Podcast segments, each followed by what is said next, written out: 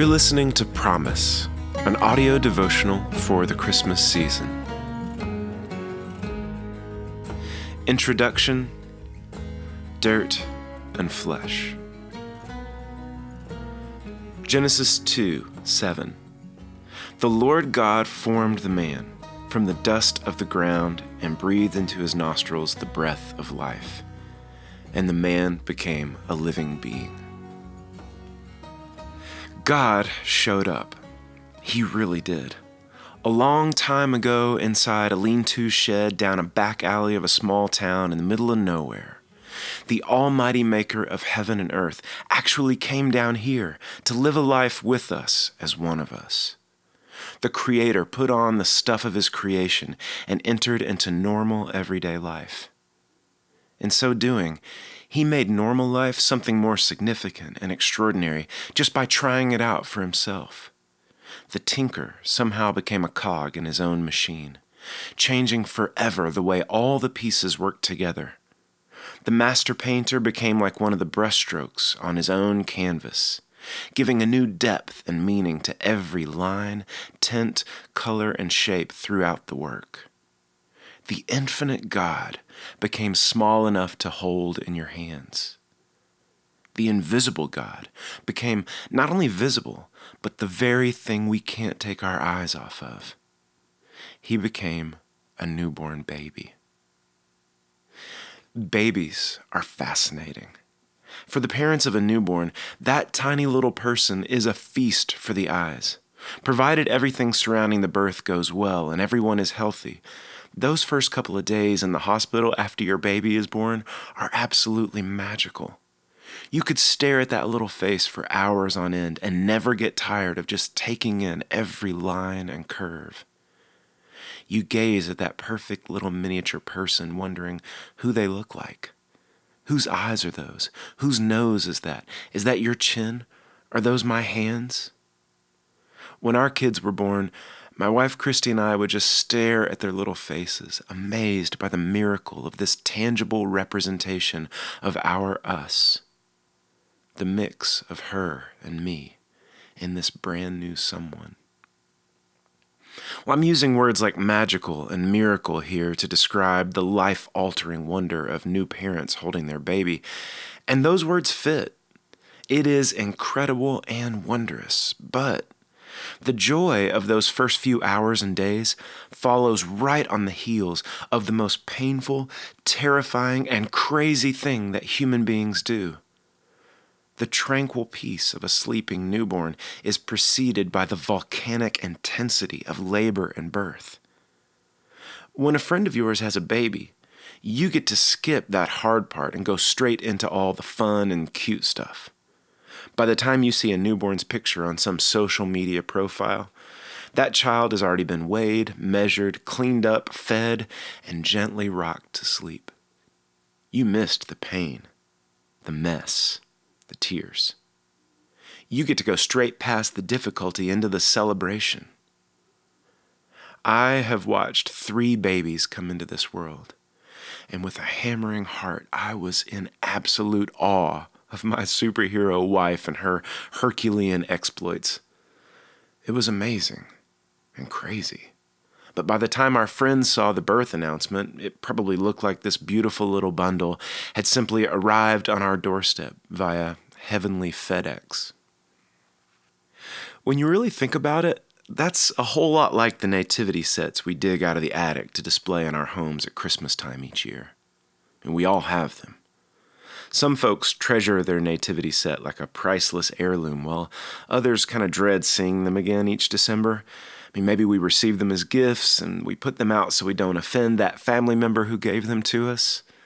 You know, some artist designs these scaled down versions of what happened on that first Christmas. And then factories half a world away mass produce, box, and ship the little plastic manger scenes for us to hang on our trees or set up on the mantle. The thing is, these ornamental exhibits don't have much to do with Christmas as it really happened. In a typical manger scene, Mary and Joseph look so serene and put together, pleasantly enjoying this perfectly groomed two year old who has beams of light emanating from his blond, curly head. The couple are perfectly happy to receive stately looking shepherds and kings only minutes after this apparently easy birth experience. Our nativity scenes give us the Disney version of Christmas. A tame and lovely, heartwarming tale of a beautiful couple bringing a perfect baby into a picturesque world with a red and green bow tied on the top. But that's not how Christmas went down. The night God became a baby was hard. There was crying and screaming. There was lots of blood. Mary and Joseph were middle school aged kids with empty pockets and panic on their faces. Giving birth is messy. How are you supposed to clean up in a barn? Giving birth can be scary. What would they do if something went wrong? And how on earth would they know if it was going wrong? Their families had rejected them. There was no baby shower, no housewarming gifts, no celebration. There was no pain medicine, no midwife, no help. That first Christmas was undoubtedly a night of joy, but it was a joy that emerged out of fear, pain, uncertainty, mess, strain, and the desperate prayers of needy teenagers. And God showed up. He really did. The Almighty Maker of heaven and earth put on flesh. He showed up to bring joy out of fear and pain and mess. The cool thing is, when you watch the life and ministry of Jesus, this is a repeated theme. Jesus entered again and again into situations of confusion and hurt. He wasn't afraid to tackle stress and panic. He didn't shy away from desperation or darkness. He wasn't afraid to get his hands dirty. He talked to the people everyone else avoided. He laughed with the people everyone else talked about. He deeply felt for the ostracized. He pursued the neglected. He loved the hated. He touched the untouchables, and he hasn't stopped yet. To this day, Jesus is entering into pain and darkness and bringing joy. When God made the first man, he formed him out of dust. Creating people was a dirty business, and he didn't delegate it, but accomplished it with his own hands. When Jesus entered his creation as one of us, it wasn't clean and neat. But that's what made it so beautiful. He came down into the dirt and flesh of real life and redeemed it, breathing it in, walking around in it, singing, laughing, and crying just like us light out of darkness, beauty from the mess, healing from hurt, answers to prayers, joy from pain.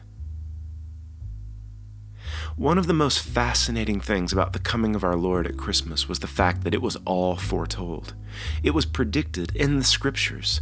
God's people were waiting for this to happen. For thousands of years, promises were made about all the details surrounding the advent, the appearing of Jesus. The who, what, when, where, why, and how was all prophesied ages before any of it took place for the weeks leading up to Christmas. Let's zoom in on those promises and their fulfillment so we can be encouraged by the faithfulness of a God who keeps his word. Jesus didn't just come down here, he came down here because God promised he would.